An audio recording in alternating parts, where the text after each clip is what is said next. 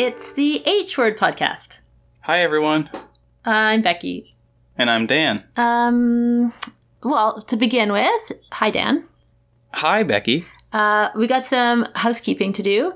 We are now an independent podcast, so we're out on our own. If you also want to sponsor us, you're welcome to reach out. Uh, and so that means the email address has changed, right? No, the email address is the same. It- oh, that's a good Same point. email address. Thank you. I should tell people where to find us. The hwordpod at gmail.com. And um, I'll tell you right now that I've, I've been doing some thinking and um, we're, we're small and mighty right now. I'm going to try to figure out how to put up a donations button. And for the sake of transparency, eventually it'd be nice for me and Dan to get paid. But right now, the priority will be um, appearance fees for the people that we interview. And um, I do pay the artists to do the artwork for our social media, but I would like to pay them more. And I've been paying them out of my pocket, and my pocket is now uh, pretty threadbare, Just, and all just the, moths. the coins are all rot- rotten. so The coins have rotted. yeah, I've been underwater for a while, and the coins have rotted. So Yeah. so yeah, if you're a business who thinks that sponsoring on here makes sense, send us an email, please. Excellent. So, housekeeping out of the way. The house is perfectly clean. As if it's all cobwebs and rotten coins. It's uh, it's Pirates of the Caribbean, that like uh, underwater but not underwater, kind of like ghostly uh, rotten house. Oh, speaking of Pirates of the Caribbean, I want to plug a friend's. Yeah, speaking of. I want to pl- plug a friend's podcast that I've never listened to.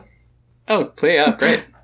Uh, Mark Andrada has a podcast called We Like Theme Parks. I'm, if I said that wrong, I'm sorry, Mark.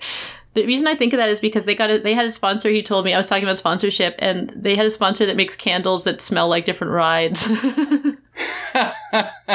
and one smelled like Pirates of the Caribbean, and I was like, "What? Real bones?" Smell like different rides, but that's all just like rubber and like and like fake smoke. I think it smelled like the ethos of the ride or something. Anyway, Okay, I mean, okay. I- now I'm just plugging a product that we don't have sponsorship from. So weird, fun stink candle company. I mean, I guess Yeah, it's not to- if the if the stink candle company is willing to sponsor us, we have already given a great testimonial. yeah, it smells like we don't know what, but like the ethos Yeah. of, a ride. Yeah. But listen to Mark's podcast because I love him. Okay, great. I don't I don't understand much about theme parks, but I love him. um, how have you been, Dan? I've been okay. Yeah. What's up? Uh, uh, nothing specific. Um, uh, I may as well just go into my little hopeful. Please.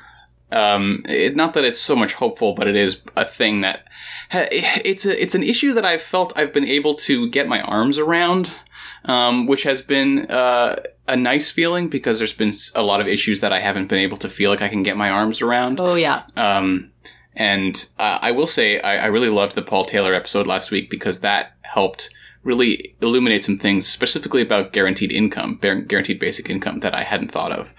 Um, speaking of issues you can't get your arms around, or that I haven't been able to Yeah. get my arms Yeah. around. Yeah. Paul Taylor's amazing. I'm so grateful that he agreed to do the podcast. Yeah. So my hopeful the, this issue is the um, the Harper's letter. Uh, this is the um, this is the anti-cancel culture letter that was signed by a bunch of prominent writers. I haven't read it yet. I've been a bit overwhelmed with some other things, but please fill me in. I haven't read the letter either, but I get it. Like, please don't, please stop canceling us, etc. Uh, is is the nature of the letter? It's signed by J.K. Rowling and Salman Rushdie, But when, sorry, Margaret when you say Atwood. when you say you get it, you mean you understand the point, not that you agree with it, right? Oh, exactly. Yes. Sorry, I- Sal- I- Salman Rushdie. Salman Rushdie's in there. Well, I guess he got canceled He got he got physically by the canceled. Ayatollah. yeah, yeah. Um, and then a bunch of uh, writers. Uh, I don't know the list of. I don't know the, the specific list of writers, but I do know that one uh, black female writer rescinded their signature um, after the full uh, nature of the list had been uh, had had sort of run its course. Um, right. But uh, just li- just listening to Sandy Hudson talk about it on Twitter, um, she is one of the founding members of Black Lives Matter Toronto, and she was illuminating it in just the clearest light. Where I was like, "Yes, I do understand this." Um, there was a funny tweet from someone else that was like. you know, it's not cancel culture unless it comes from the uh, specific cancel region of France. Otherwise, it's just sparkling consequences. oh, who uh, was that? We don't. Know. I forget. Oh it was no, retweeted. not giving credit. Was, that was very, very good. It was retweeted by Desmond Cole. I can look it up while we talk. Okay. Um, and this is this was just I don't know. It just feels like okay. I understand it in a way that it feels like it can be put to bed now every time it comes up because it was sort of because it's presented by people who you know are good at, good with rhetoric etc um, it it has this um, it has this sort of like nagging ability to sort of rear its head yeah some like jordan peterson bullshit yeah, exactly. Like if you go Not, like mum blah blah blah blah, and then like, but is it also true? It's like no, that's not. You just said a bunch of stuff. Yeah, and and and so um, so Sandy Hudson talking about um, uh, it being like this is such a juvenile argument. It's just consequences, and it's the fact, and and and what they think they're bringing that's new to the idea is really just further demonstrating their racism and or classism, etc. Because it's like it's actually that they're upset because there's always been consequences. There's always been consequences to our actions. Mm-hmm. And, and the fact that they are mad about these specific consequences means that they are, um, upset about who the consequences are coming from. Yeah, it's toddler shit too. Oh, you, oh, sorry, that takes away who it's coming from, which is a very important point.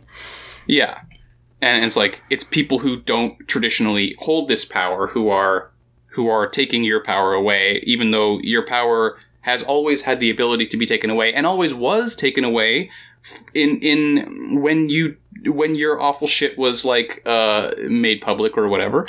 Um, it's just that the fact that it's coming from people who you don't think should be able to take it from you that yeah is is causing this furor and i thought that was really um uh really just like ah yes just a perfect distillation of of um the reason we can just put this to rest, which I guess was my hopeful.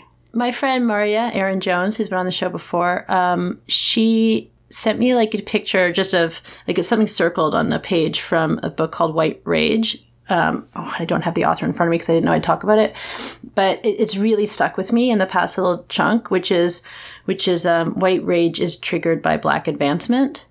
Mm-hmm. Yes, I've seen that. Yeah, and it's understanding that and um, yeah. Okay. So for my own self, I've been through some. I've been going through some pretty difficult stuff mm-hmm. for myself in the past week. Um, you know, I called somebody out. The fallout's been pretty ugly and pretty painful.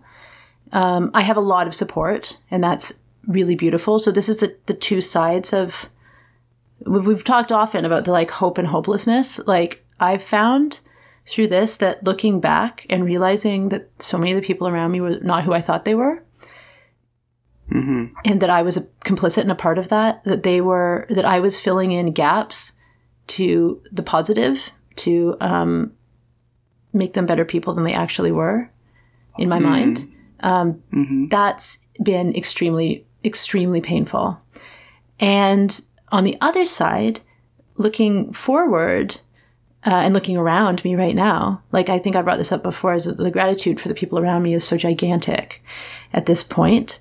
Um, but looking forward is so hopeful. And looking around, and I would say anybody in entertainment, look at who isn't having a big reckoning and struggle right now, because that's who has always been doing the work. Hmm. And specifically, I would say Bad Dog Theatre in Toronto. Yeah, yeah, you're not seeing a lot of, uh, you're not seeing a, a meltdown.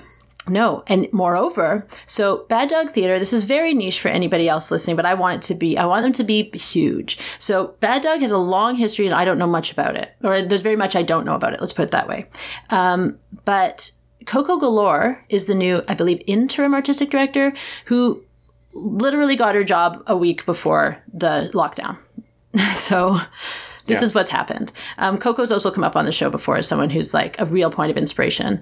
And um, she had to take this theater company and turn it into a television station, basically. Right. And right. has and had all the tools to do what all these other bigger institutions have not done.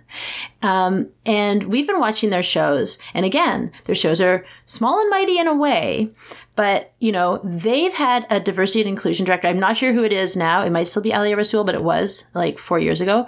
For quite a long time, they've done the work to um, dismantle racism and they've been doing it. So they're like ready to go. They have this like wonderful roster of talented people with like a million wonderful shows. And um, I'm so excited because like it, it's actually different and in some ways there are some advantages to being on stage. So certainly seeing young and emerging performers just have their own TV show now. mm-hmm. They do. It's like um, well, this movie is not without its problematic elements, but I'll bring up UHF, the Weird Al movie. Yeah. Um, but it's like that. It's like cable access. It's like new, cool cable access.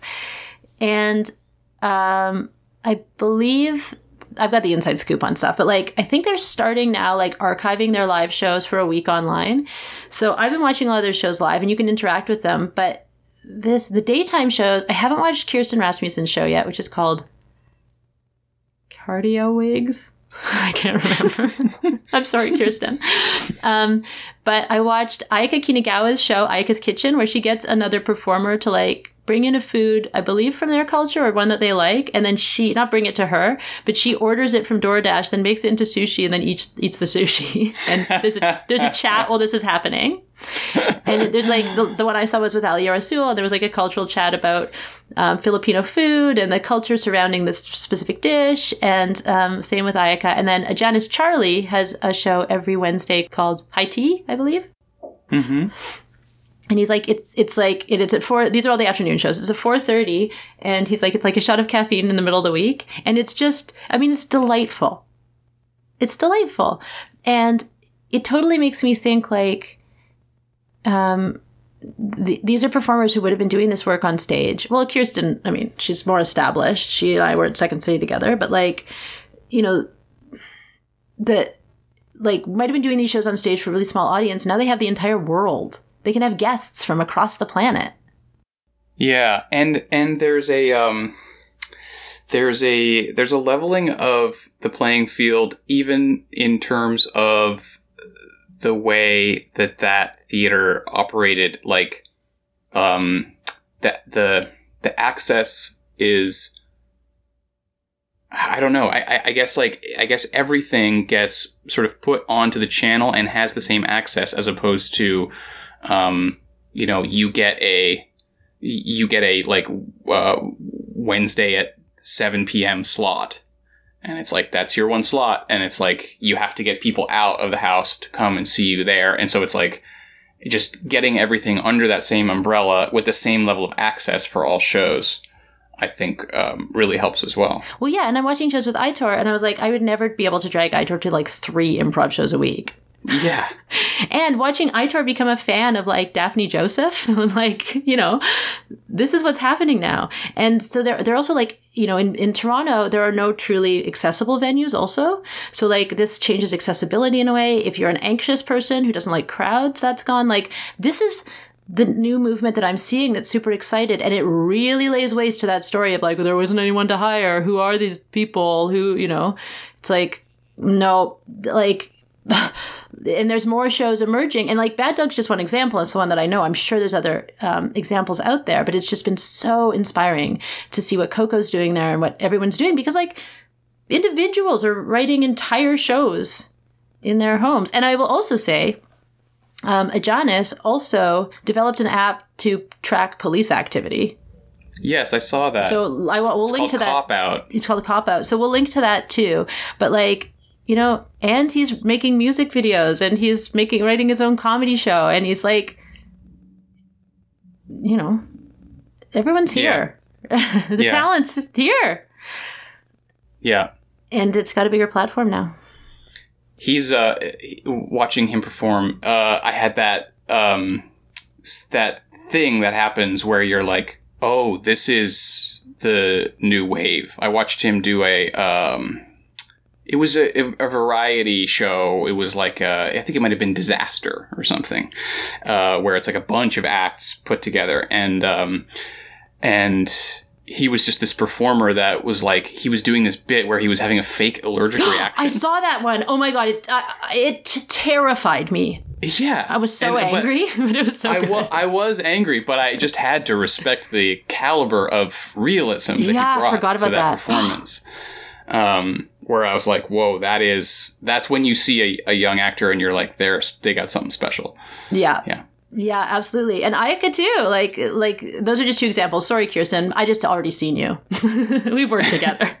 Yeah, You're you're brilliant.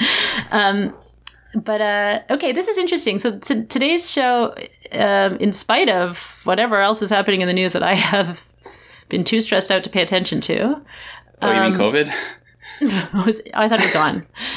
oh yeah, just everything. I've been a bit too overwhelmed. Uh, but today's show really focuses on performance. It's uh, the interview I have is with um, a woman who was, for a brief time, my clown collaborator.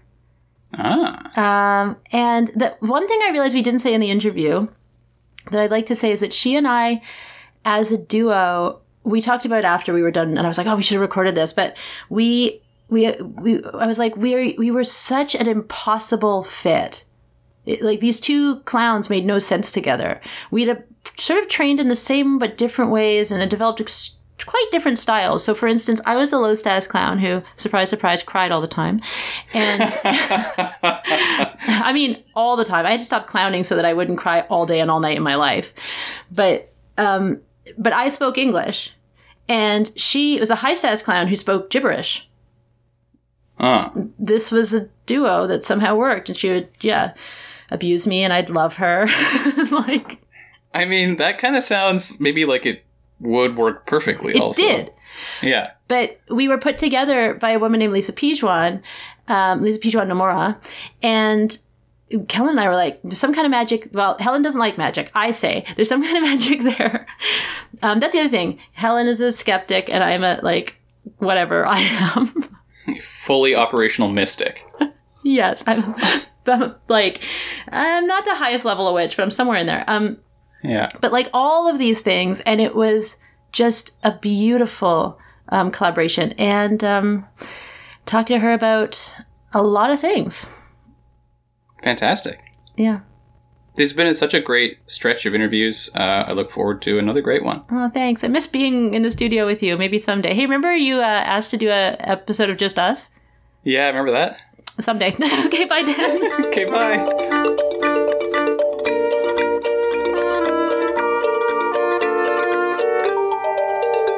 Hi, everybody. It's Becky. I'm back, and I am delighted to be joined from, I would say, Upper Parkdale, my friend Helen Donnelly. Helen, hello. Hi, I always say Upper Parkdale too. Oh, good. Um, how you doing?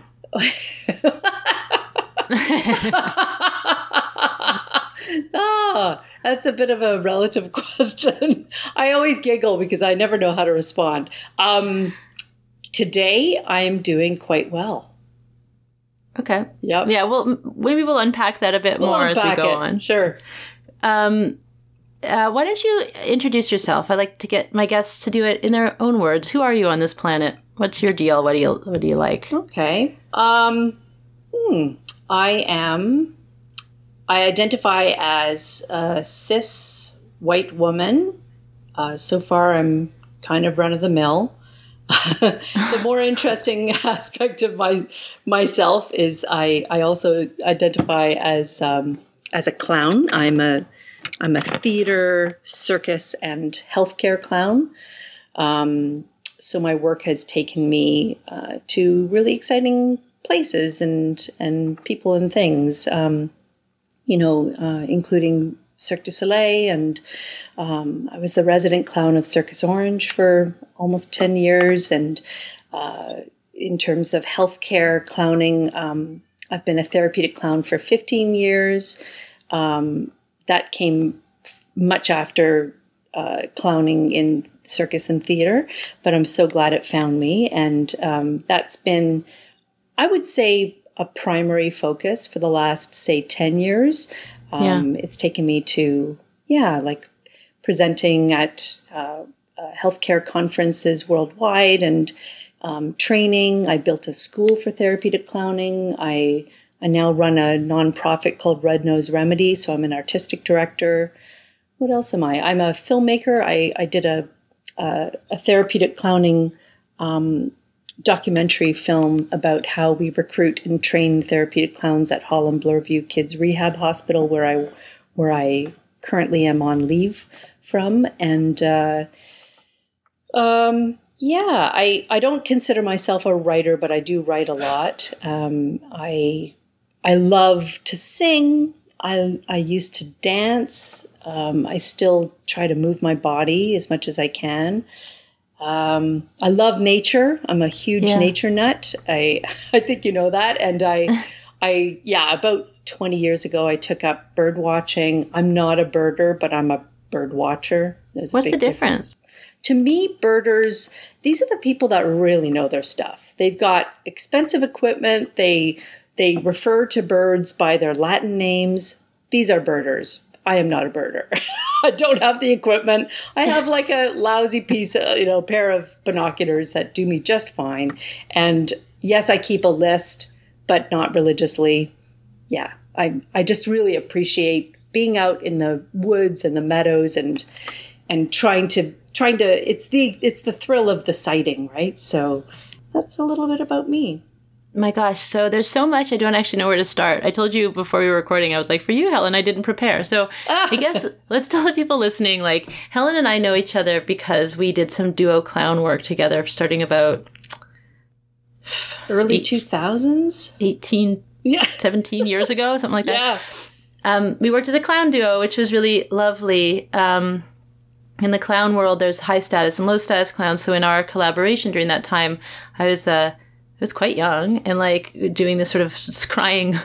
Low status impossible clown named Ruby, and then Fu would uh, I don't know hit me on the head with a sausage.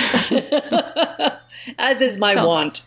uh, yeah, I was totally in love. Um, where cl- my clown was just like it's. There's so much to talk about in clowning. I honestly don't know where to begin because we we were both inside it. Me less so than you at this point. Yeah, it's it's pretty it's it's pretty fulsome, isn't it? Yeah, I honestly don't know where to start. I know too much about it, and I don't know what to tell people. Um, Yeah. So yeah. So, okay, how about this? Um, speaking first about performance, like theatrical clowning, Mhm. what what to you are the spiritual aspects of it? I suppose. You know, I don't ever use that word. Ah, yeah, that's Yeah. interesting too. I'm uh, oh yeah, a big part of my identity, by the way, is uh, I'm I'm a skeptic and I'm an atheist. right, that- and, I, my first question, I totally forgot. That's okay. Um, it's very funny because I know you don't do this, but I have some friends that argue the point. They kind of say, "But you are very spiritual," and I'm like, Oh, "Nope, no, I'm no, no, not. no. I'm, I'm Yeah. really not." And they're like, "No, but look at all the good that you do in the world." And I'm like, "That that's not at all in term like that's not that's separate from spirituality." Um, yeah, I I, I, I kind of I, I just end up sort of saying, hey, if you want to label it a certain way, that's totally your jam and that's up to you. but but that's not how I identify. I certainly don't identify as a spiritual person at all. yeah, Yeah. I know. I should have. I should have known that. okay. I'm just kind of allergic to the word. But anyway. Um, yeah, well, yeah, because for me, like, I consider the work of clown very spiritual, and Interesting. but I also also believe that, like you said, I'm I'm not going to try to convince you of anything, but I also believe that uh, we all have our own um, feelings and relations to these things, and they are. I believe they are all correct. Yeah, yeah. I would say, um, I, w- I would say, I would say this. This is as far as I can go. Uh, that for me, the the power behind the clown or the act of clowning is a very humanitarian gesture. That's what I would say. I would use the word humanitarian in all senses of the word. I think it, it does a lot to he, to to try to heal or to name or to address uh, certain societal um, uh, ills, and uh, and I, I think it's a very powerful tool, and I think it's something that we need more of these days. Frankly, you know, yeah, uh, not just in terms of satire, but also in terms of you know, just a just a breath or a or a presence um, of something joyous or alternative, or you know, just to to introduce something more to the human equation than you know just scrabbling among ourselves. There's something um, not lofty about it, but there's something that's very other about it. That's very appealing to, especially to um, those who have less of a voice. Mm, other. I haven't thought of it in those terms. I also have not thought about clowning nearly as much as you have or done it as much. Um, yeah, and you know what? I think probably my my definition of clown changes daily as well. Yeah, uh, you yeah. know, I think it. and I think I think that's part of its power too. Is that there's it. It doesn't. It doesn't stagnate. It it needs to evolve every single day that you're doing it. So I guess the, the base question is you know, you to me anyway are a person who's very active, um, opinionated, hardworking. Why was clown the choice? It's funny because I, you know, I, I did the theater school thing and I did the agent thing, and you know, I went from gig to gig with my agent, and I just didn't like the impermanence of of that kind of existence. You know, like you you audition, you get into a, a, a show, you've got this really tight community for you know six weeks maximum and then it just dissipates and you don't see those people anymore and you're on to the next project so i didn't like huh. that that sense of oh I, I don't have a community. I'm just going from family to family but i don't belong anywhere. And i i think i just wanted to you know sink my teeth into physical theater. So i was thinking as a lot of theater school people do oh you know grotowski maybe or you know something something really really grueling and physical. Um, and i was you know i was going to go to russia and study there and and then somebody i can't remember who said oh but there's a physical theater uh, training uh, uh, school here right here in toronto didn't you know and i did i hadn't heard about um, the Pochinko uh, training aspect of, of clowning. And I so I investigated it and I started learning. And the more I learned, the more I learned how impossible an art form it was in terms of really nailing it. Yeah. so yeah. And you can relate. I mean, it's yeah. just, it's impossible. It's impossible to do well. And I think uh, just the stubborn part of me was thinking, well, I'm not going to move on until I've mastered this. This is ridiculous. I, I have to, I have to be able to succeed somehow in in this art form before I move on. So you know, I'm still chipping away at that.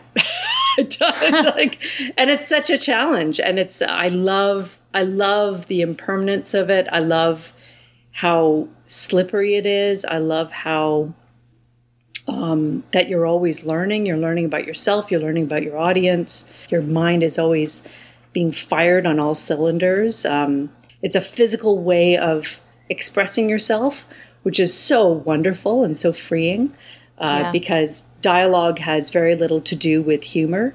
Um, so I, I love all of that stuff. And I, I just was hooked. And I very quickly, I remember just, you know, firing my agent and just going on my own and just you know it became my own boss i had my my own theater company and yeah so ever since about 95 i've i haven't been a a, a normal actor. I've just been I've just been clowning so.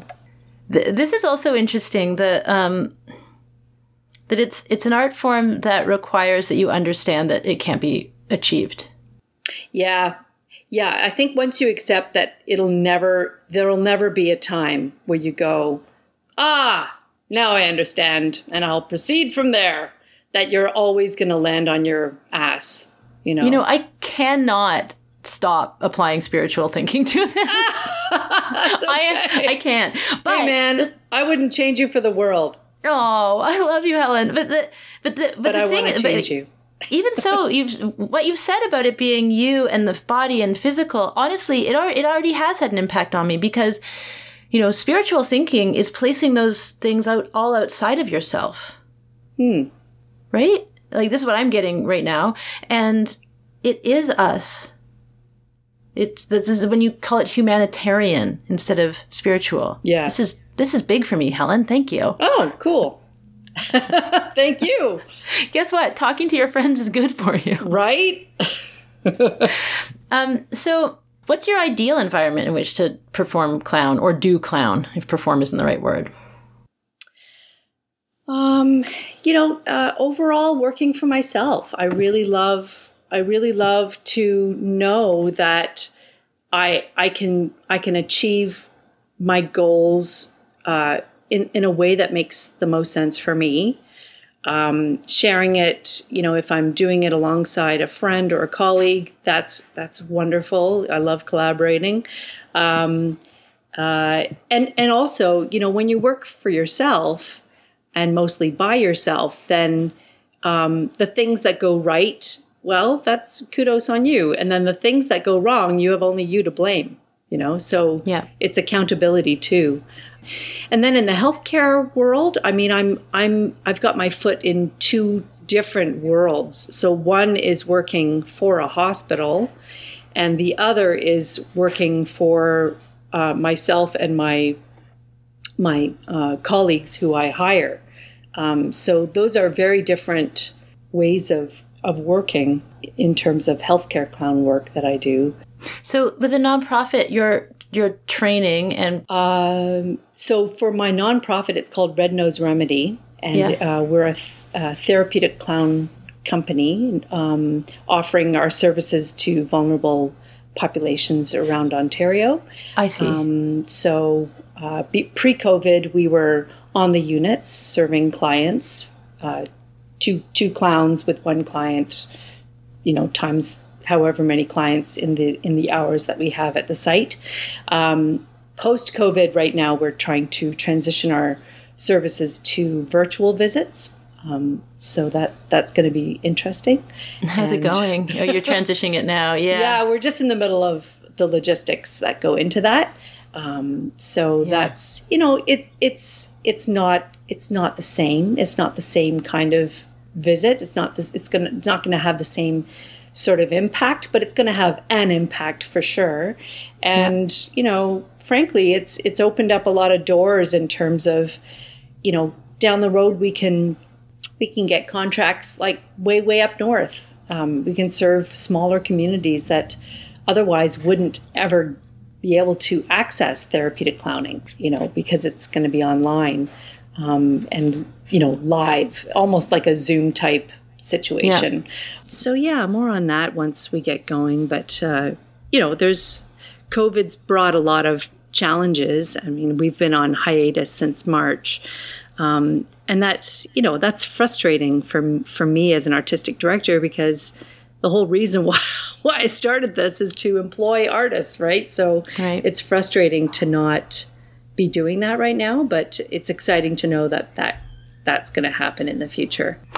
Oh, um, because I don't think many people listening will uh, understand what what does a therapeutic clown visit look like? Yeah. So um, we are specially trained clown artists who are uh, trained to assess in in a in a matter of moments assess a, a client's you know cognitive emotional physical well-being um, we're, we're, we're here to to maybe transform the environment somehow uh, maybe create a, a joyous connection with with our client um, you know depending on the age of the client a visit can look very very different. You know from an infant you know maybe we'll do just do like uh, very fun appear disappear peekaboo games you know very basic music musical numbers that might activate their their their motor functions um, their cognitive functions uh, to like a you know it could be like a, a self-harming teen who is refusing um, any other program but because we're improvisers we can you know find what it is in them that that might be of interest. Um, my favorite anecdote for for a teenager like that would be to this is one of our favorite gambits is to just be just outside of their room but still within their line of vision. And we'll just, me and my partner will start up an argument about whatever. It doesn't matter. But we'll start up an argument loud enough for them to hear. And then once I can see out of the corner of my eye that they're kind of leaning forward and finding out what, what it is that's going on outside their room, then I'll turn to them and I'll say, Excuse me, do you mind? We're in the middle of something here. Is you know, come on. And then what I'm doing in that in that in those few seconds as I'm assessing their reaction. Are they kind of going to just roll their eyes, or are they going to laugh a little bit, or like what is the in? Um, what kind of humor do they have? Um, I mean, they're they're old enough to know that we're just grown ups dressing up, um, being idiots. So is that is that something that they they think is kind of cool, or or you know, it might take weeks to build up a relationship in order to to come into their room. Um, and then, you know, uh, it might be um, working with adults with intellectual disabilities, in which case there's a lot of uh, skills that we can use um, to to make a connection. People with uh, multiple disabilities, uh, you know, if they aren't sighted, there's a lot of things that we can uh, use in, in, terms of auditory stimulation. Um, uh, it, and this is all to do with, you know, um, knowing who your client is, knowing what their um, what their diagnosis is, and knowing what they what they like what what is it that they they love to engage with.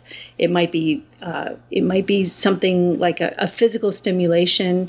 It might be something like you know with people who are multiple um, with multiple disabilities who might not react very overtly um, you know maybe it's something as simple as vibrations on their on their wheelchair and, and mm. see if they react to that. Um, uh, so it can be very, very subtle work, and then it can be really, really robust and uh, uh, you know, kind of flourishing work, like like we do with elders with dementia, um, yeah. where we might we might be dancing in front of them. Uh, you know, uh, one on the ukulele and one dancing up a storm, and sort of seeing what it is that that stimulates them and that that connects them to the world again. So yeah, it's kind of like bringing humanity back into healthcare. Uh, in short. It's amazing. I, the there's so many beautiful images there, but the teen, I think that's that's a great story that really kind of hammers it home because, you know, um, clown means the word clown means a lot of different things to a lot of different people, but yes. you know, a teen especially later in their teens or any part of their like having a clown show up. Yeah, and I need to strategize. Yeah, and I wanted to add for those um, who don't know what therapeutic clowning is all about. Um, overall, we don't wear any makeup, very little or none. I myself have never worn makeup as a therapeutic clown. Um, oh, so I didn't just, even know that. Yeah, so it's just the nose, and then you know oh, you have the nose. Okay, yeah, the nose. Yeah, and the nose is important identifier because um, for for people with dementia, it's been it's been there's been a lot of studies about why the relationship between cl- the clowns and someone with dementia is so different than huh. than with uh, a regular staff person with no nose, right? Because the nose, the clown nose, is an identifier of fun. Uh, they they they just know from past experience. They may not remember us, they may not remember our names or anything about us, but they see the nose and boom, like the eyes just go to our face, and they know, okay, this is going to be fun. I'm going to have fun now. Something in them just turns on, and it's just amazing to see the transformation. Right, and like, like in this teenage scenario, two people fighting outside your room yeah. isn't fun. Two clowns fighting yeah. outside your room is. yeah, because they know the nose. The they, nose just changed it. Yeah. yeah, they know in an instant. Okay, these are two grown-ups pretending to fight with a nose on, but they're doing it for me.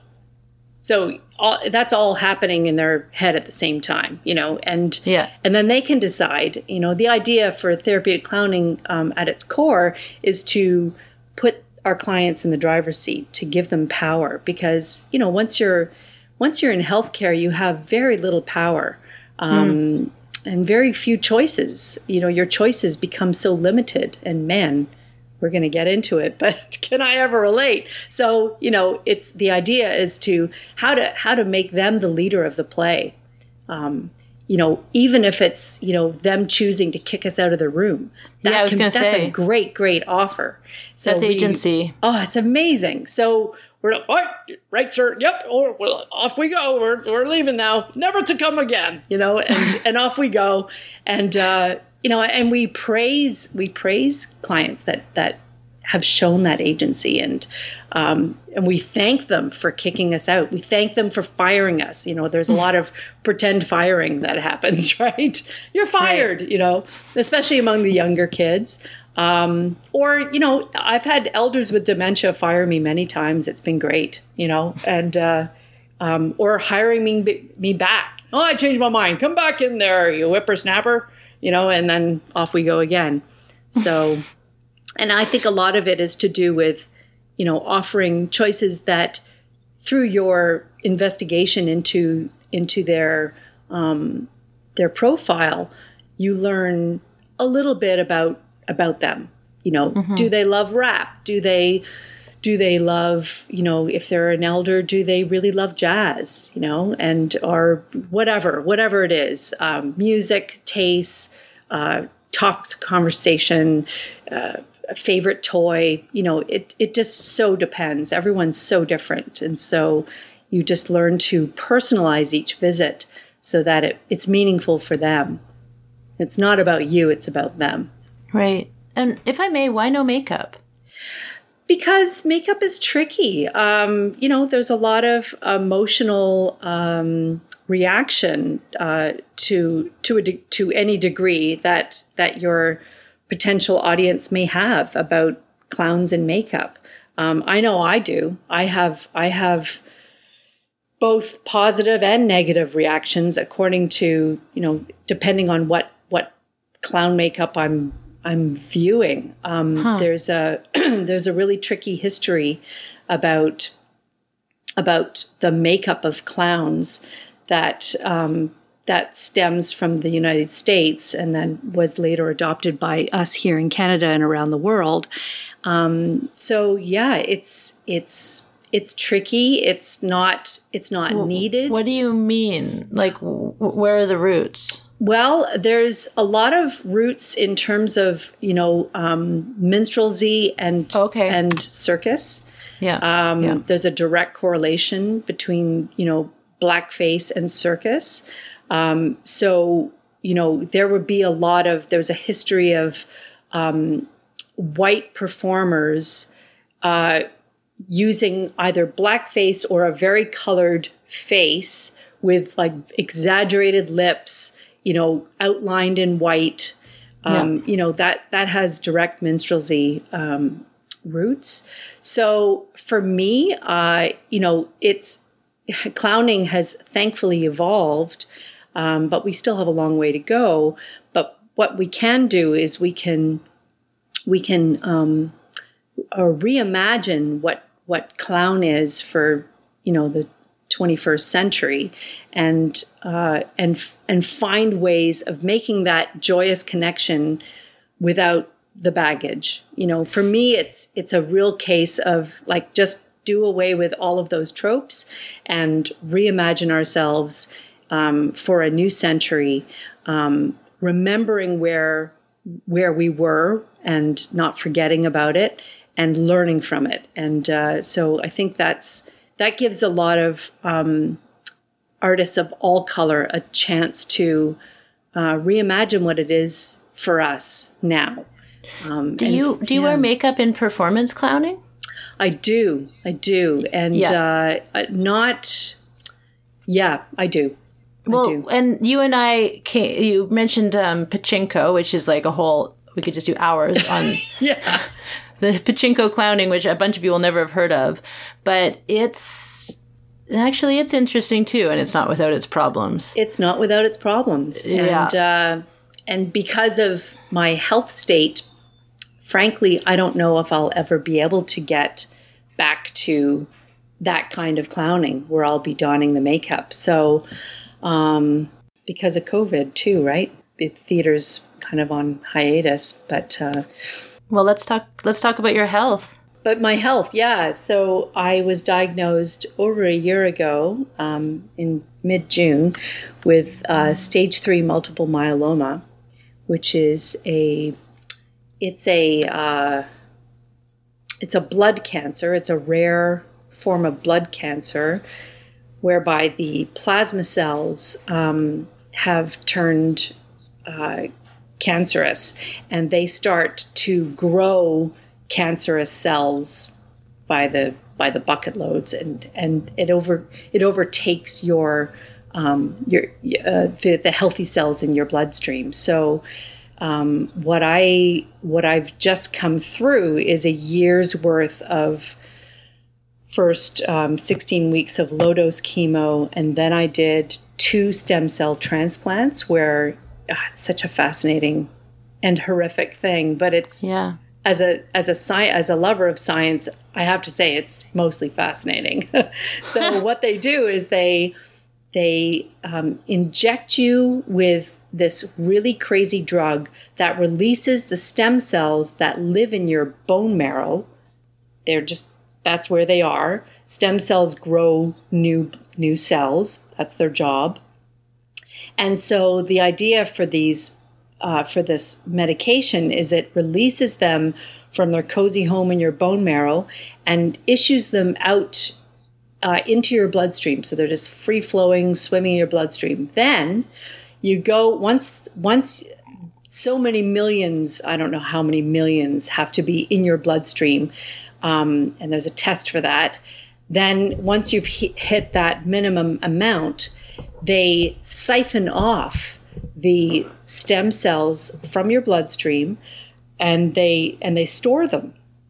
And how that happens is pretty horrific. You're you're kind of in a um, in a in a device uh, um, uh, you're sitting down in a chair and out from your left arm um, you're you're being your all of your uh, your plasma cells and your stem cells are being siphoned out of your left arm through a machine where it where it separates the plasma cells from the stem cells and stores them and then your blood goes back into your right arm so you're just in this machine for about 6 hours Oh my god. and you're not allowed to move your arms for six hours. So I had my mom come and, you know, she would feed me and, you know, just kind of entertain me until, oh my gosh. Yeah. Oh my gosh. The tables have turned. yeah, yeah, it was, uh, yeah, it was amazing. So, so I survived that. and then, um, and then what happens is that you get, uh, uh, I think a couple of weeks later, you're you're you're um, back in the hospital for um, high dose chemo, and that only takes about 15 minutes for the high dose chemo to go into your system. What it does is it wipes out entirely your your um, bone marrow, and with it, all of your vaccinations that you've been having since babyhood. So basically, it just kind of turns back the clock immunity wise. You're just completely wiped out. What the reason why they're doing that is because it's, you know, my cancer is born in the bone marrow, so they have to wipe it out. They have to just erase it. Um, and then because your your your body can't live without stem cells, as we know, or as we're learning, yeah. uh, you can only you have to go back into the hospital t- t- no longer than you know 48 hours later and get your stem cells back into your bloodstream uh, once they're in their bloodstream they swim back into your bone marrow and they start growing hopefully non-cancerous blood this time so uh, it sounds like a lot it was a lot Yeah. and uh, Yeah. and and I had to do that twice. So my first stem cell transplant was in November, and then my second one was in February. Um, and the second one went so much so much worse than the first one. The first my one I only had about it was up to like 20 side effects and I the first time around I only had like 4.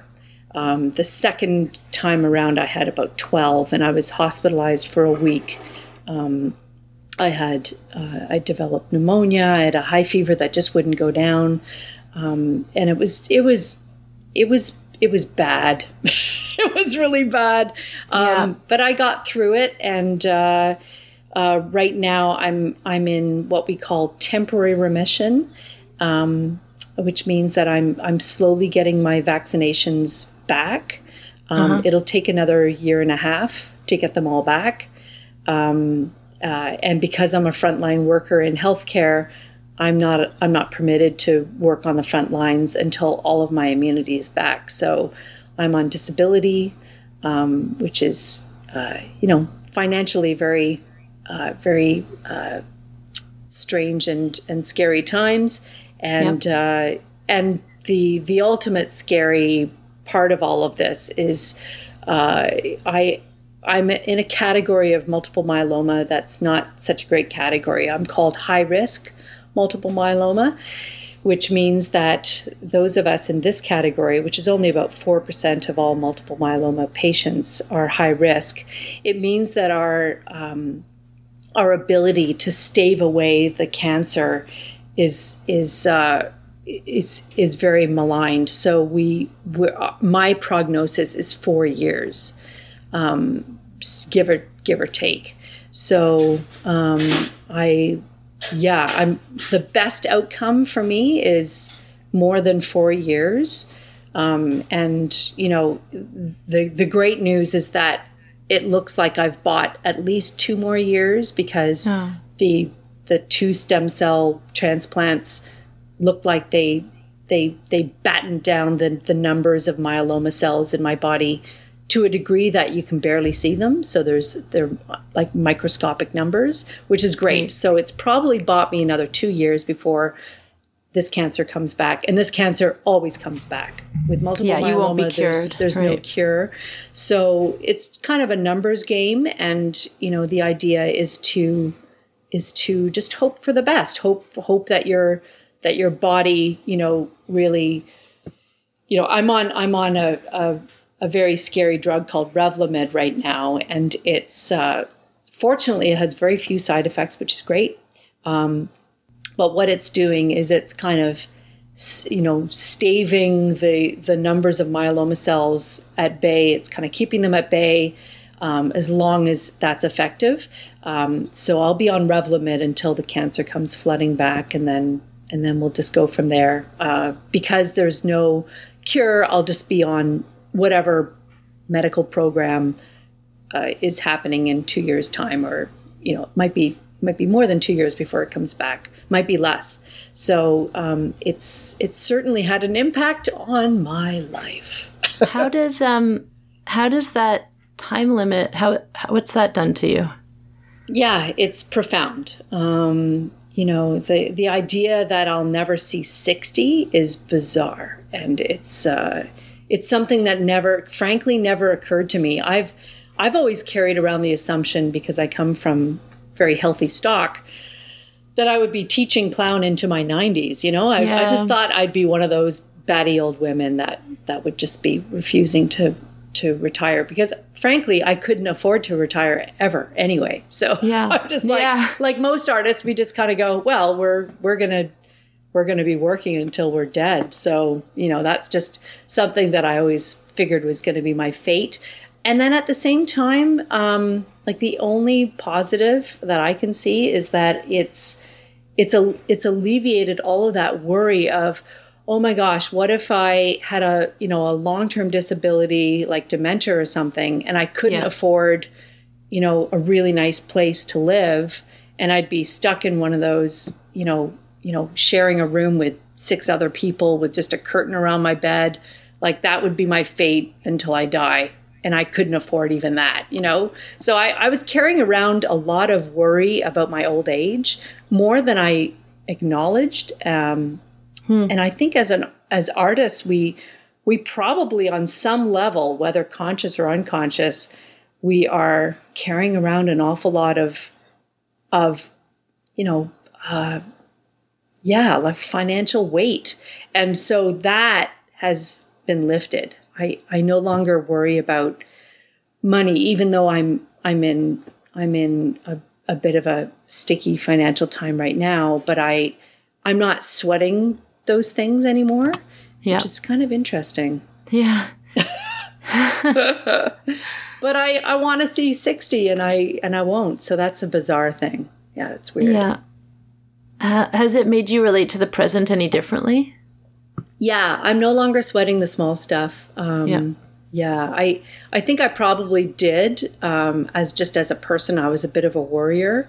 Um, I constantly worried about what people thought of me or what people thought of my work, and worried about, you know, if I had slighted anybody consciously or unconsciously. Oh my gosh, you know, I, you know, how can I make it up to them? And, you know, feeling, and I still do feel very responsible for people that I encounter, people I work with, all that kind of stuff.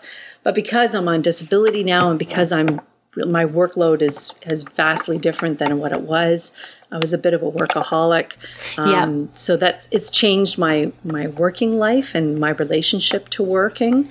Um, yeah, it's it's just it's changed everything. It's uh, it's altered it's altered how I how I view you know quality of life and what does that mean to me right now? And um, what's important what's the most important thing in my life right now? And where do I want to put my energy? And what what am I willing to give up uh, without a fight? Um, so yeah it's it's a very very tricky time because those questions keep keep shifting and changing. And I I think a part of it too is just allowing those changes to be made and not not judging them too much. And um, but uh, yeah, I definitely like my my days of a uh, as a workaholic are over. Yeah, And, we're gonna uh, go for a walk. We're gonna go for a walk, you know, and and uh, and that's okay. You know, it's okay for me to take a day off and not think about Red Nose Remedy or not think about the work that I'm losing out on, you know, at Holland Bloorview because the clowns are still uh, serving on the units there. And, and Are it's- Yeah, they never did stop. really? Yeah, and at Sick Kids too, they never did stop. Most mo- uh, most therapeutic clowns around the world went virtual almost right away. Like Right. by May, most most clown companies had gone virtual. So we're uh, they were in the minority, but you know, as an artist, I kind of go, good good for you guys, that's amazing. And then you know, just as as someone who's really really keenly missing the work, it's Yeah. it's been it's been a journey of accepting okay that's not me right now and will it ever be me you know because i by the time i get my immunity back the cancer might have come back so you know that that you know facing those realities have been really tricky for me i have to say. And and Yeah. there's no there's no way to face it in any way that's gonna that's gonna be good for me. You know just you know you just kind of go it's a struggle. What can i tell you? You know? Well, yeah, you posted you posted a lot of really great stuff on Facebook, um, and you posted something about like don't say I lost the battle. oh yeah yeah Do you want to? Yeah, the the warrior language, uh, especially when it uh, when it pertains to cancer, doesn't work for me. And I can't speak. I'm not speaking on behalf of all cancer patients. I have lots of friends with cancer who love the warrior metaphor. You know, Yeah. um, you're a warrior. You're you've got this. Uh, you're kicking its butt. And then when they die, you know, she lost the battle to cancer. Uh, she brave, you know, she bravely fought, but she ultimately lost. You know, for me, it's it's a, it's it for me, um, it's pretty damaging. You know, to, Yeah. to kind of, you know, it's it's a bit insulting to to your friend. You know, who who has, um, if you want to use battled it for so long and then ultimately lost the battle. It's uh, for me, it's just it's just as harmful as I. I'm not a sports person at all, so forgive me if you are, but I I'm can't okay, okay, but I I find sports quite harmful um, in so many ways. It's misogynistic. It's you know that kind of lose win lose kind of um, Yeah. dichotomy is, is I think it's it's harmful. I I just don't I can't get my head around it. I've never been a sports person. I've never followed sports. I don't like what it does to people. I don't like what it does to society. I don't like that it detracts from politics. Anyway, we could get that's a whole other rabbit hole. But Well, so- yeah, it's so, like maybe yeah. we gotta maybe we gotta really take a good look at competition and Yeah. performative competition I think. Yeah. and see if it's valid. and I don't think for me, like for me, it certainly isn't valid for my my cancer experience. And I never call it a journey. I made the mistake of calling it a cancer journey while I was like in a waiting room at Princess Margaret Hospital, which is the cancer co- hospital here. Uh, So Yeah. amazing, by the way. Oh my God. Um, so I was I was in the waiting room and I was sitting next to a woman. Um, this is way pre-COVID, probably last year in August. And we just struck up a conversation. And during the conversation, I referred to it as our cancer journey. And she's like, It may be your journey. It's my forced march. Don't ever call it a journey. Not in front of me, anyway. And I- Amazing. and I thought of it and I was like, You know, you're so right. And since then, I've never called it a journey. Um, journey is something romantic, a journey is something that you set off um, of your own volition. Yeah, it's like the love canal. It's Yeah, yeah. It's like something, you know, with your agency and with with foresight and with a plan, you set off on this magnificent, you know, path. You know, cancer's not like that. Cancer just shows up at your door and tells you to march this way. And it's a forced march. You can't unless you decline treatment, there's no choices. There are no choices. You just go down this hallway and you hope for the best. And that is it. It's very straightforward. So, um, you know, there's no, and also you're you're caught up in in the healthcare um, uh, world, which has its own rhythm. It's it has its own um, cadence and and beat that you that you have to dance to so you it's there's Yeah. there's very mm. very little opportunity for you to say oh you know what you guys i just don't feel like doing the stem cell transplant tomorrow can we bump it for a long I'm having time a bad day. I'm, I'm stressed having- out about it. I'd like out. to talk yeah I'd like to talk to someone. can't we talk about clowning instead you know like there's not a there's just and so you're you know you're in the system suddenly and then the system tells you where to show up at what time how often how many drugs to take i mean the medications alone are ludicrous and it, it's it's almost clownish you know it's it's very Yeah. funny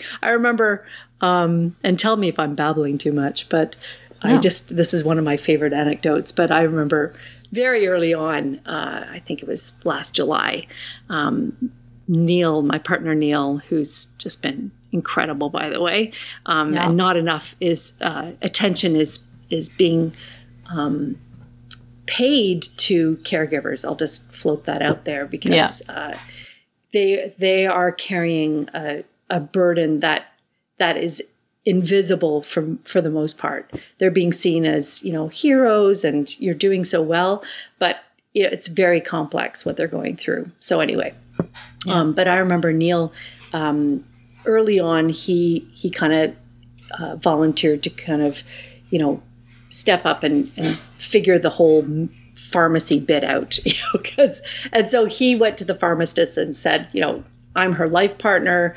Can you can you tell me about these medications, and then I'll you know I'll tell her.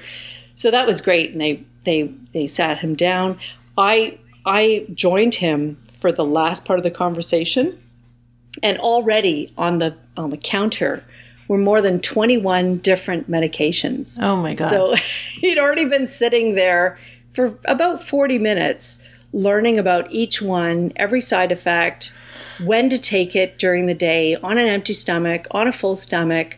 Um, don't take this medication directly after that medication. Make sure they're spaced out by four hours, by six hours, by eight hours. Like it was, it was. And I started laughing. I just, like you know me, so well, this I- is a clown turn that you would make brilliant. turn, right? And uh, Yeah, I Fu just- as Fu as the pharmacist. right. And I just started laughing and I said, Oh, what are you going to do? You're going to pull out another medication? And she does, you know. and so, and the, the pharmacist was a bit, um, a bit taken aback. yeah, yeah. I, I mean, they get a lot of reactions, I'm sure, but maybe that one's not super, Maybe super common. Maybe not super common, but, but uh, I, I remember thinking, wow, we're like, I'm inside a clown show right now. Like We're all inside a can't be- clown show. And we're all inside a clown show, but you know, there's Yeah. a part of your brain that kind of goes, you know, this must be a cosmic joke. Like this must, this can't be real. This can't be happening. So, Yeah. you know, that that was my experience early on, and then, you know, you're so swept up with the experience of being a cancer patient suddenly and everything that that's involved in that that you don't have time to reflect. And now that I'm in temporary remission, now is probably one of the worst times for us in terms of like um, our emotional state um, because we have the luxury of time to really look back and, and realize what happened last year and realizing you know what's to come. And it's very it's a sobering time i have to say You know, I just thinking about what you were saying about um the warrior narrative. It's like saying like this person lost their battle with the struggle of life. yeah You don't say people when they die lost their battle with life. yeah yeah like yeah and oh they and- failed at life because they died. Yeah, and it's mostly the warrior metaphor, the the the the um that that sort of battle metaphor. It it it mostly happens with cancer. You know, you don't hear people saying, you know, of someone who died of a massive coronary. You don't hear them saying, you know, they they lost the battle with the heart. You know, Yeah, you- or mental illness you can hear it with suicide. yeah, yeah, you hear that too. And for me, with with cancer, um, from my perspective, it's not a fair fight. No. you know, it's no. like so to say that you lost, it's like you weren't good enough. That's bullshit. Well, yeah, and also there's I'm doing everything I can to stay well as I can, and I'm I'm a compliant client. I've done everything that's been asked of me. Um, I've I've ticked all the boxes. I've done the self care route. I continue to self care. Um, so you know, in terms of medications, in terms of physical well being, in terms of rehab, in terms of um, psychosocial well being, I've I've ticked every box. I'm still going to die of it. So, you know, does that make me a loser? No, you know, it's ridiculous. So, um, you know, and and even even things like, um, you know, I, I think I just I feel a little uncomfortable when people say I'm being really brave because I don't Yeah. really know what what that is either. Um, I remember Neil saying, "Well, you are brave because you know you're you know what's coming up, and you're facing it anyway, and that's courage." And I and and that was the only time that that word made sense. Like It's the still word complicated, though, yeah. Yeah, I think I'm still a little ambivalent about it. It's nice to hear that people think that I'm. One thing I'm proud of myself um, of is is that I, I am facing it. I'm I'm not in denial. That I've and I've chosen to be very public about it. So those Yes. of you that aren't on Facebook with me, you're welcome to be my friend on Facebook, by the way. But uh, um, my Facebook friends know how open I've been, um, and I think that was uh, very very early on. I, I figured, you know what, it's it's much better um, for me in terms of how to process this to be really open and honest and and you know I don't want to be I don't want to have a friend not know you know? And so if i just kind of whisper it to a few friends word's going to get out anyway. I'm in show business so you know Yeah. much better to to just you know just be very honest and open about it. Well, it feels like an extension of your clowning. It's a very different delivery system, but clown's about sharing yourself too, and yeah sharing your perspectives in life. And uh, I have a question: Did they, have the clowns come to you now that you're on the other side of healthcare? No, uh, I was trying to figure out a way to have some of my colleagues visit me in clown Mm. as therapeutic clowns at Princess Margaret, but it wasn't allowed. And You're in such isolation. yeah, your you know your immunity is so is Yeah. so fragile that only like only the the people in your healthcare circle, your your circle of care. So that would be my mother and Neil. Um, they were they were really the the few that could that could visit. I did have uh, it opened up a little bit where pre-COVID I was able to have um, some friends visit me in hospital um, to give Neil a break, and that was much needed and much appreciated. But but that was only three friends, so I I really kept kept things um, quite quite limited um, because you just you, you you can't afford to catch anything. You can't even afford to catch a cold. How do you uh, how do you relate to the notion of hope? now we come to it. I know. I I knew we'd talk to you. I mean, there's a million things to talk about. But yeah. yeah, no, it's it's great. I I mean, I I have a very complicated relationship with that word. Um, uh, what does hope mean mean for me now? You know, it, it means something um, a lot lot different than what it did a year ago. Um, so you know, when you're life threatened, you, um, I think I I honestly have to say I really haven't given hope too much thought because Yeah. it's it's a bit painful. But I I uh, uh, do I have do I have um, hope that uh, that one day there will be a cure? Sure. I mean, eventually things get found out. Do I have hope that it's going to happen within my very tight timeline of four years? No, not really. Um, do I have hope and faith in the system that you know that has been able to uh, save my life thus far? Yeah, for sure. Like I've, I, it's been amazing. Like when I was diagnosed, they gave me seven months to live without treatment. So I already have, thanks to modern medicine, you know, it's already saved my life. Um, that gave me a lot of hope to live yet another year and then another year. So, um, but yeah, it's a it's an interesting word.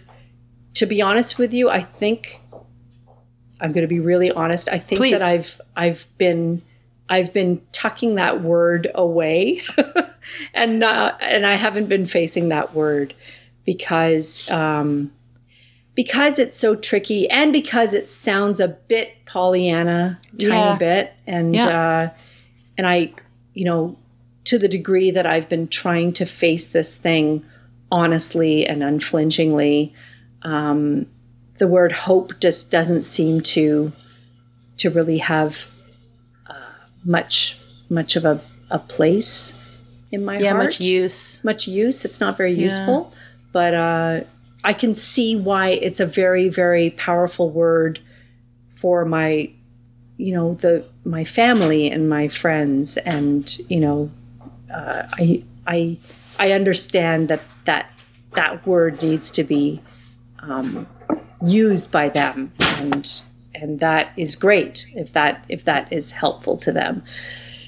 Uh, I just don't share it, you know. So, or at least I don't share it right now. You know, maybe I'll feel differently in four years when I'm already beating the odds. You know, maybe that will give me hope. Maybe maybe hope will will uh, feature very um, prominently a year from now. I just don't know. But right now, it's Yeah. it's kind of a word that's just dangling there, Well, sorry around. to sorry to bring it back. No, it's fine. It's fine. I I knew I knew what podcast I was signing up for, and I well, was it's called excited the H word, that. so I can always pivot to make it about honesty or no, something. no, no, no. I love it. I love I love that because it's because it's all a part of what I'm trying to do, which is you know face up to it, you know, and and uh, that's one of the words that I really need to face up to and and react to or for or against or whatever. Well, right now I'm really sad. Oh, it just happens, you know. Of course. yeah, yeah. Yeah. Yeah. Yeah, it's it's just bizarre. It's weird because right now I feel so strong. Like if you Yeah. were I mean, you and I will will get together in a park sometime soon and but it's it's just so weird to feel this well. Like I haven't been feeling this healthy for a year. So I'm, Yeah. I'm feeling Yeah. strong. I'm my cognition is back. You know, I was, you know, chemo does a number on you. Yeah. Including you've heard of chemo brain. It's a real thing. Like your Well, brain my goes mother, foggy. my mother and aunt, I lost both of them to cancer. So Right. Yeah, Yeah. And uh, you know, it, so you know it's it's just it's horrible. Yeah, it's it's a It's a fucker. terrible, terrible fucker of a disease and yeah, but it, it teases you too because the medications can make you feel so well um, for a period of time and so you know my big aim this summer is I, I've, I've named it the summer of fun yeah. I know, but And that's what I- I mean. Like we wouldn't Yeah. see each other that much because we'd both be working more. we would be working so hard and We'd be uh, working all the time. all the time so covid's allowed covid and this disease have both allowed me to slow down um, without without guilt you know a workaholic always feels guilty when they're not working so I, uh, I absolutely understand. yeah, I know you do. yeah, And uh, so it's it's kind of it's it's a great thing to be able to have that ability to press pause on your life without the guilt and you know um but you're not pressing pause on your life. Actually, you're pressing play.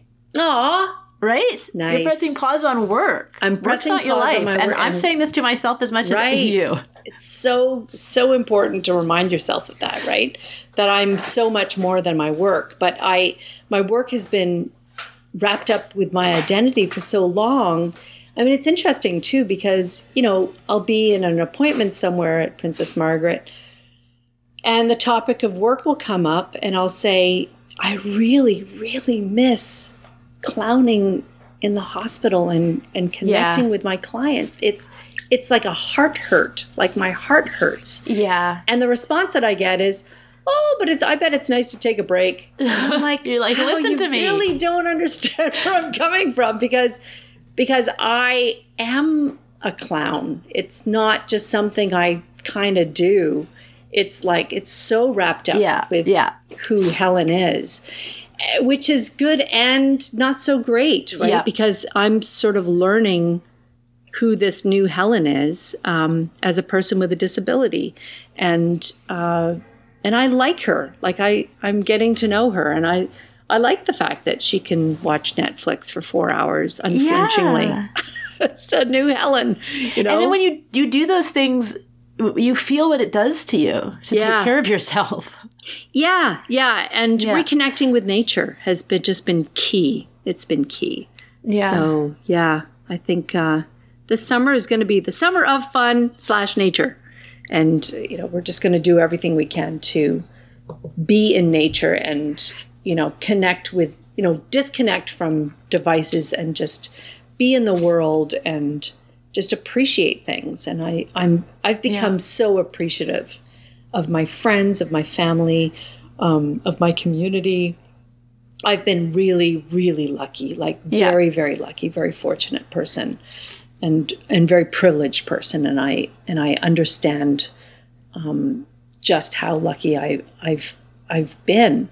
Um, so gratitude is a huge part, and I it's not to be Pollyanna about any of this stuff, but I No. it's just so nice to feel so grateful. Um, I'm just yeah, I've so been feeling that too. Yeah, yeah.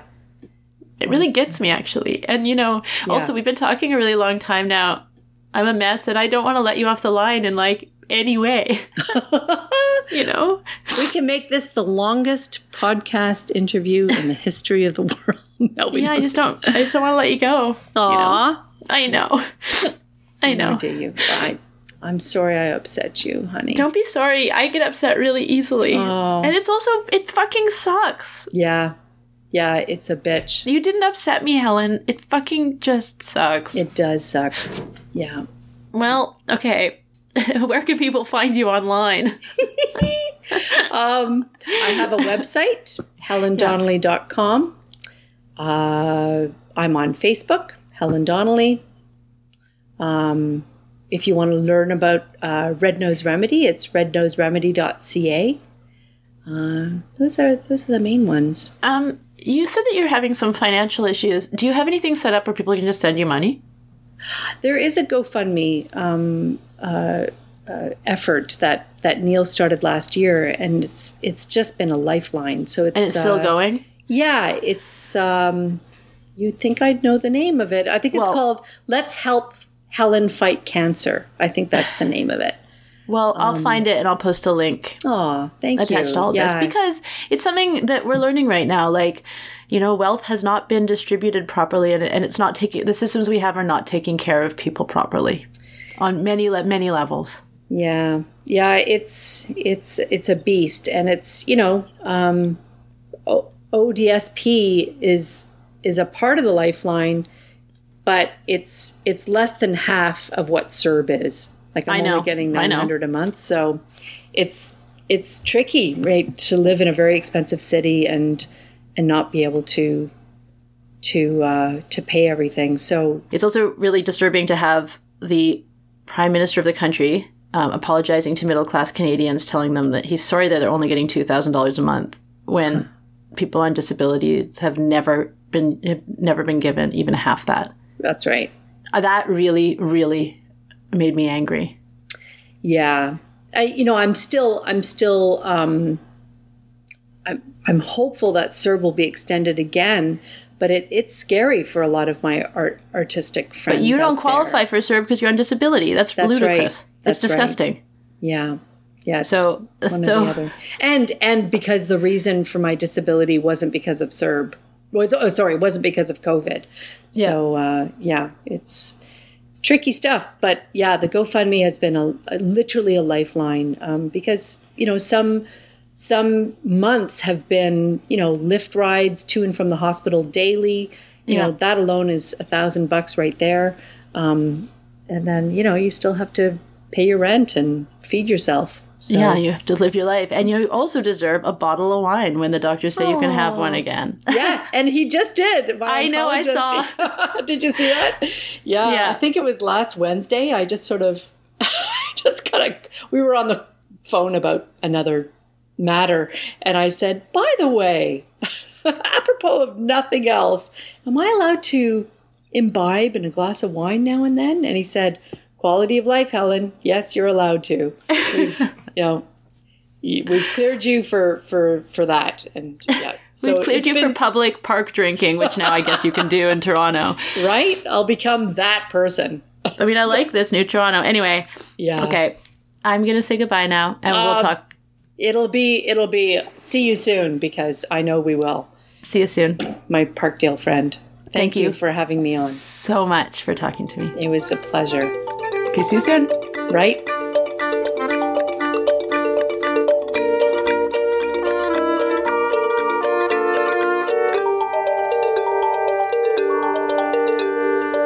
The H Word podcast is produced by me, Becky Johnson, from Parkdale in Toronto. Artwork this week by Ian Phillips, and our theme music is always by Laura Barrett. For information on all our artists and guests, please follow us everywhere at the H Word Pod or sign up for our newsletter at thehwordpod.com.